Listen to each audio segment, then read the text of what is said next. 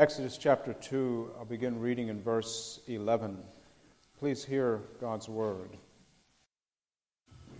One day, when Moses had grown up, he went out to his people and looked on their burdens.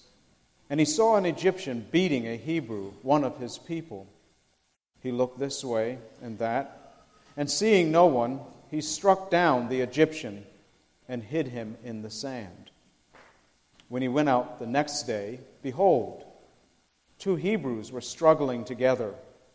And he said to the man in the wrong, Why do you strike your companion? And he answered, Who made you a prince and a judge over us? Do you mean to kill me as you killed the Egyptian? Then Moses was afraid and thought, Surely the thing is known. When Pharaoh heard of it, he sought to kill Moses. But Moses fled from Pharaoh and stayed in the land of Midian, and he sat down by a well. Now the priest of Midian had seven daughters, and they came and drew water and filled the troughs to water their father's flock. The shepherds came and drove them away, but Moses stood up and saved them and watered their flock. When they came home to their father, Reuel, he said, How is it that you have come home so soon today? They said, An Egyptian delivered us out of the hand of the shepherds, and even drew water for us and watered the flock. He said to his daughters, Then where is he? Why have you left the man? Call him that he may eat bread. And Moses was content to dwell with the man. And he gave Moses his daughter Zipporah. She gave birth to a son, and he called his name Gershom. For he said, I have been a sojourner in a foreign land. Let's pray. Our Father, in Christ's name we come. We thank you for your word. We thank you for, for Jesus. We thank you for the gospel. We thank you for this particular passage. And Father, we, we pray in Christ's name that we would hear uh, your word today, that our hearts would be changed, our lives would be transformed uh, because of the work of your Spirit, because of the power of your word. Help me, Father, to speak your truth in love. Make your appeal through me, that what I say would be what you have said, and it would be pleasing to you, glorifying to you, and it would edify your people and bless those who hear. We ask this in Jesus' name. Amen. This morning, I want to speak with you about Moses' mediation.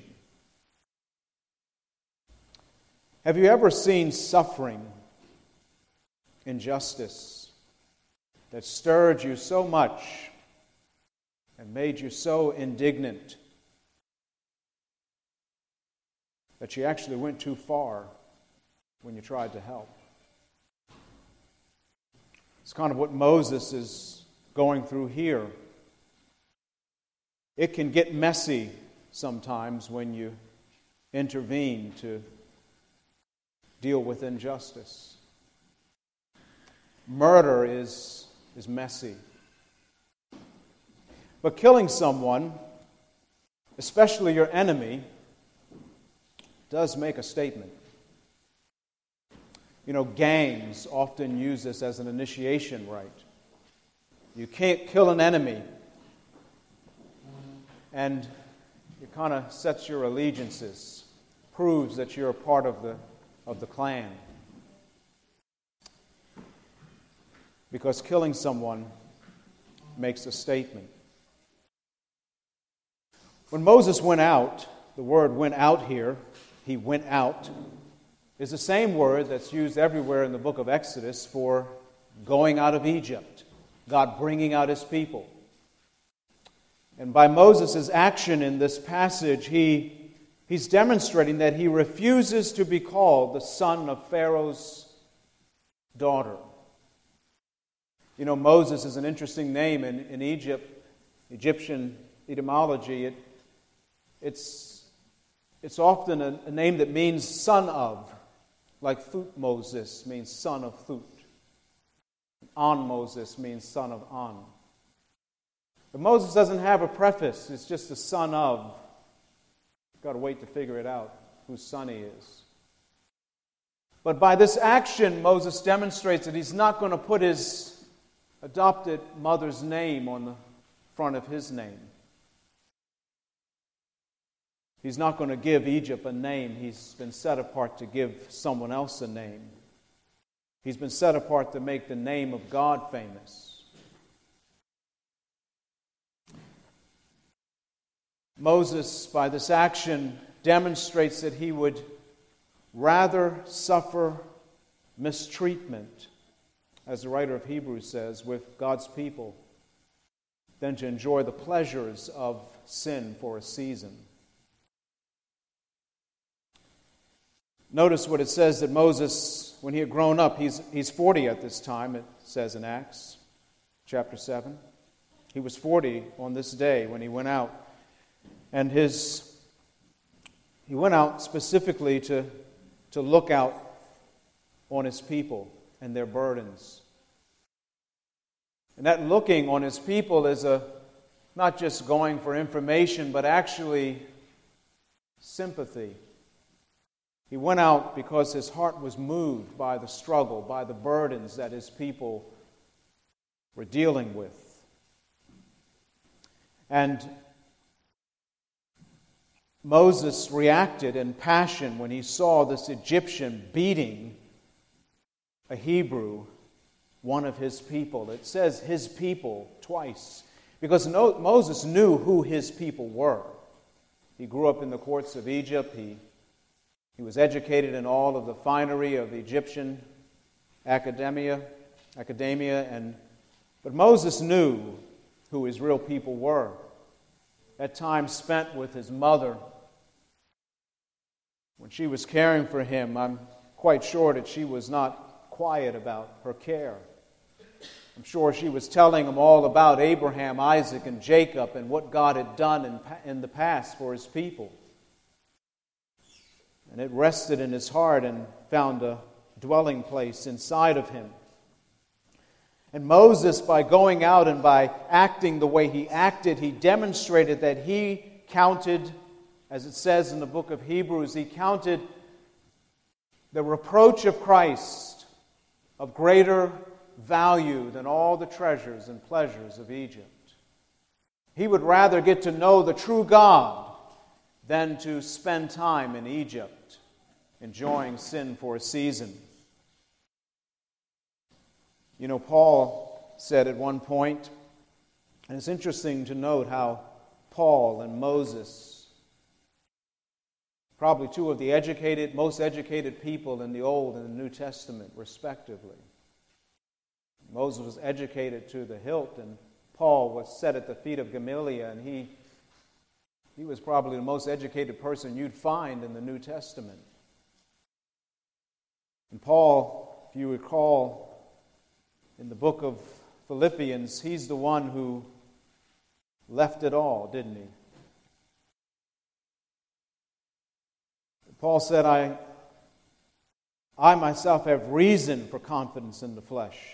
If anyone thinks he has reason for confidence in the flesh, Paul says, I have more. Circumcised on the eighth day of the people of Israel, of the tribe of Benjamin, a Hebrew of Hebrews as to the law, a Pharisee, as to zeal, a persecutor of the church, as to righteousness under the law, blameless. But then he says, But whatever gain I had, I counted a loss for the sake of Christ. Indeed, I count everything a loss because of the surpassing worth of knowing Christ Jesus my Lord. For his sake I have suffered the loss of all things and count them as rubbish in order that I may gain Christ and be found in him, not having a righteousness of my own that comes from the law, but that which comes through faith in Christ, the righteousness from God that depends on faith, that I may know him and the power of his resurrection and may share in his sufferings, becoming like him in his death, that by any means possible I may attain to the resurrection of the dead. You see the same kind of mindset, the same type of attitude with respect to Moses, he gave it all up. He counted it a loss. He would rather know the true God. Suppose there's application in there for us. How much are we willing to lose, to side in the sufferings of God's people in order to know Christ more deeply? How much are we willing to give up and, and all of the trinkets that we count precious? How willing are we to count them rubbish? Old King James said, dung, that I might know Christ, that we might know Christ. God doesn't talk a whole lot. God doesn't say a whole lot in the Bible about whether Moses was right or wrong in his action. It's complicated, you know. Or is it? Moses' actions after the fact shout guilty. He goes out the next day, having buried the evidence. And then he gets fingered, he gets exposed, he gets pointed out, and he gets scared. And then when Pharaoh finds out and tries to make him deal with the consequences of his crime, he runs away. He runs away because murder is wrong. In this action, he, he failed to depend on God and pray to God and seek God and seek to reason. Moses demonstrates a little bit later in this passage that he's able to disarm people without fatalities. But the heat of the moment, the passion of the moment got to him. But the Bible says something interesting in the book of Acts. It says that, that he thought that the people of Israel would know that, that God was giving salvation through his hand. But they didn't understand that. He goes out the next day and he sees two of his brothers struggling together and he speaks to the person in the wrong, and the person in the wrong rejects him. Who made you a prince and a judge over us? You're going to kill me the way you killed the Egyptian? You know, it's often funny, it's peculiar how suffering people sometimes hate the people who love the people who, who hate them and hate the people who try to love them. They reject Moses. They turn away from him. They don't want anything to do with him. He was rejected just like somebody else we know by his own brothers. He was rejected because Moses was confronting them with their sin. He told the man in the wrong, Why do you beat your, strike your companion? And so Moses runs away. His intentions were good, but his testimony was bad. And Moses proves um, to be afraid. As it says in the Bible, he wasn't afraid of the king so much as he was afraid of the situation. He didn't know what to do. Self reliance often leads us in a messy situation.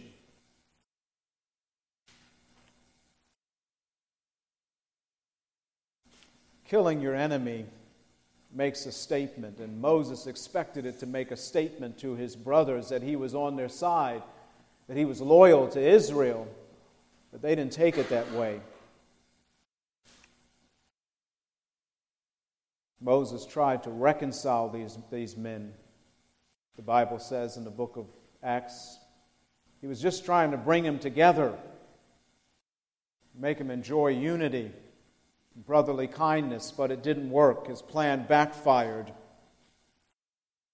The book of Acts actually said the man pushed him aside, he thrust him aside, and said, Who made you judge and who made you prince over us? You know, killing your enemies makes a statement, but, but dying for them makes a greater statement. Dying for your enemies makes the greatest statement of all. That's what Jesus did. When Jesus saw us suffering, burdened, in our sin, in our difficulties, in our hardships.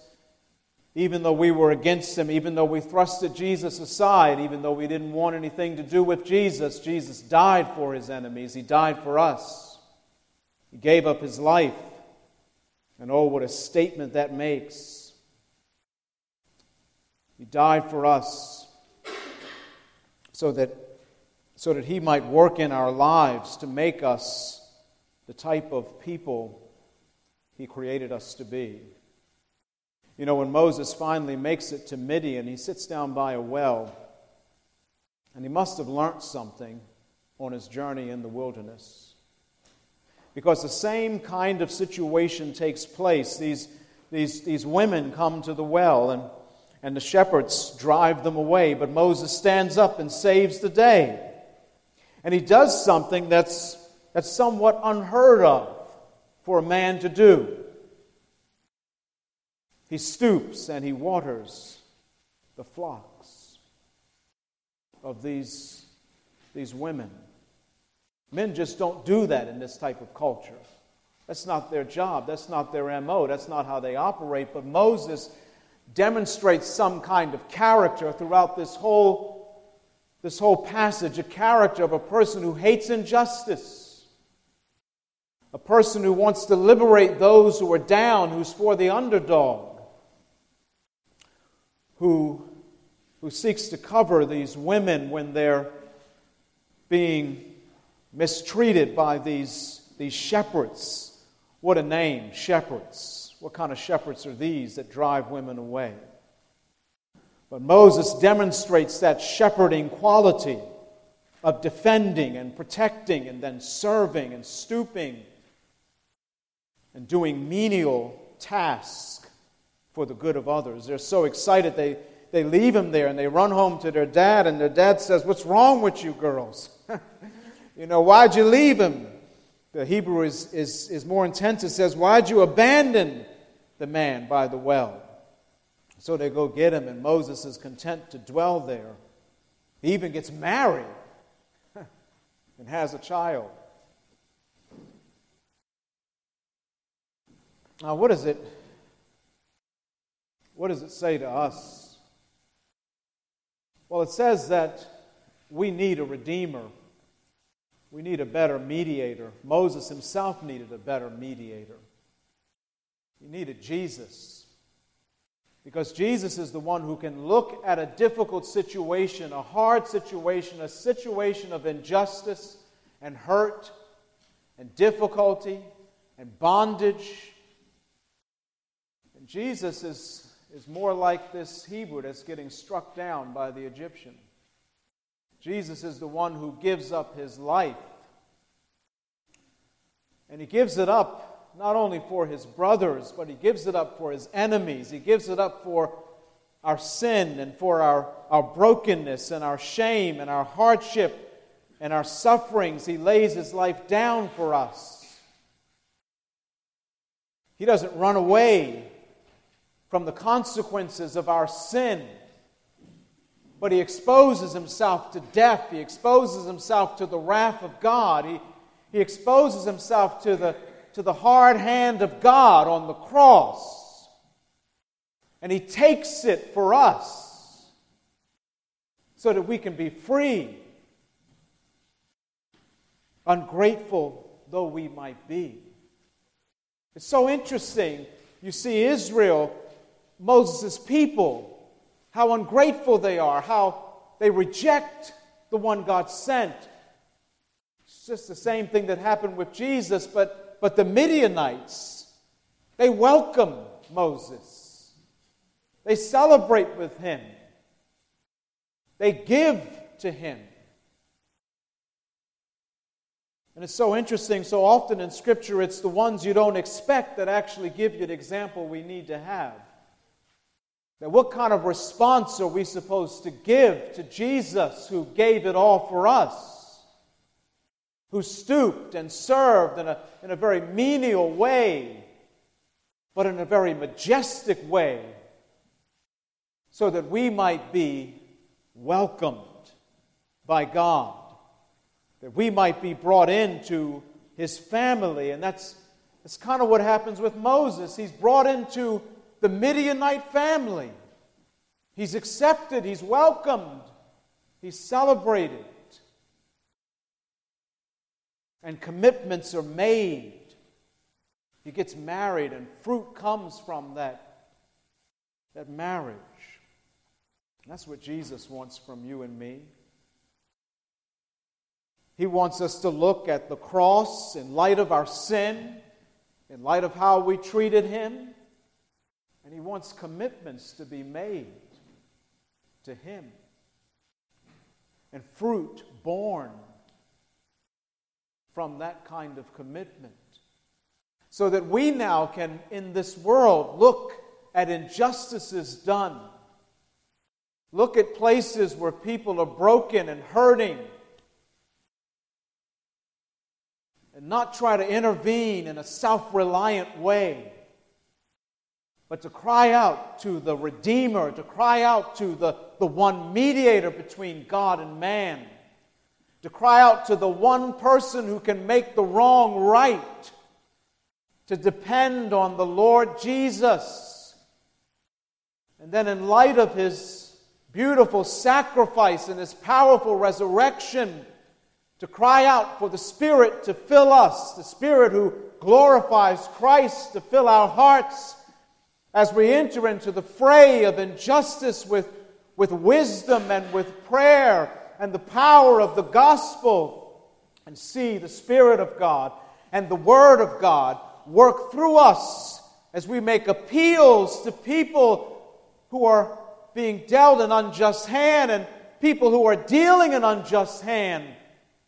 That we make appeals to oppressor and oppressed to come to Jesus to bring the brokenness to Christ, to bring it to the foot of the cross, and get washed in the blood of the Lamb, get clothed in the righteousness of Christ, get filled with the Spirit of the Lord, get changed, get renewed, get transformed, and see the gospel march on, see the kingdom make its advance as the earth gets filled with the knowledge of the glory of the Lord, just like the waters cover the sea.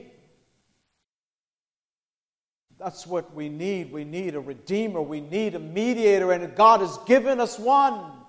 There's only one mediator between God and man, the man. It's often said of Moses, the man, Moses, but it looks ahead to the man, Christ Jesus, who knows how to sympathize with our weaknesses, who's touched with the feeling of our infirmities. We have a great high priest who's gone through the heavens Jesus, the Son of the living God. We have a high priest who, who knows what we're going through. He can be touched by our suffering, and we can come boldly to his throne of grace, and we can receive mercy and find grace to help because we've got a high priest who's not only suffered, but we have one who's never sinned, who's never really been bit by the serpent never really been poisoned by him. We have a Savior who intercedes for us. The Bible says in the book of Hebrews that Jesus, with, with loud cries, he prayed with great tears to the one, to his Father, who was able to save him from death. And now that Father has become our Father. And we can cry out to Him with tears when we see brokenness, when we see hardship. Because Jesus is the one who teaches opponents to lay down their weapons, embrace, and study war no more. But come together. Jesus is the, the master of reconciliation. He takes hardened people like Moses. He takes hardened people like Saul of Tarsus. He takes hardened people like me and you. And he breaks us at Calvary. And he shows us what, what real justice and mercy coming together look like. That he sacrificed himself and mercy flowed from Calvary. And the heavy hand of God moved away from us and struck his son. And then God looked over us and said, My sons, my daughters, your family, now you're in. And because you're in, you've got power now the power of the gospel to move the hearts of men and women away from taking matters in their own hands, relying on themselves, and looking to the only one who can bring peace and liberty. Let's pray. Our Father, in Christ's name we come. We thank you for Jesus, the great Redeemer. We thank you for Jesus, the great re- deliverer. We thank you for Jesus, the great mediator, whose mediation wasn't a mess, but whose mediation was majestic. He actually became a mess. And that's part of the majesty that we get drawn into your family when we don't deserve to be here. We deserve to be struck down and buried in the sand. But thank you, Father, for Jesus who was struck down and buried and then raised again so we could be family. We bless your name, Father. In Jesus' name, amen.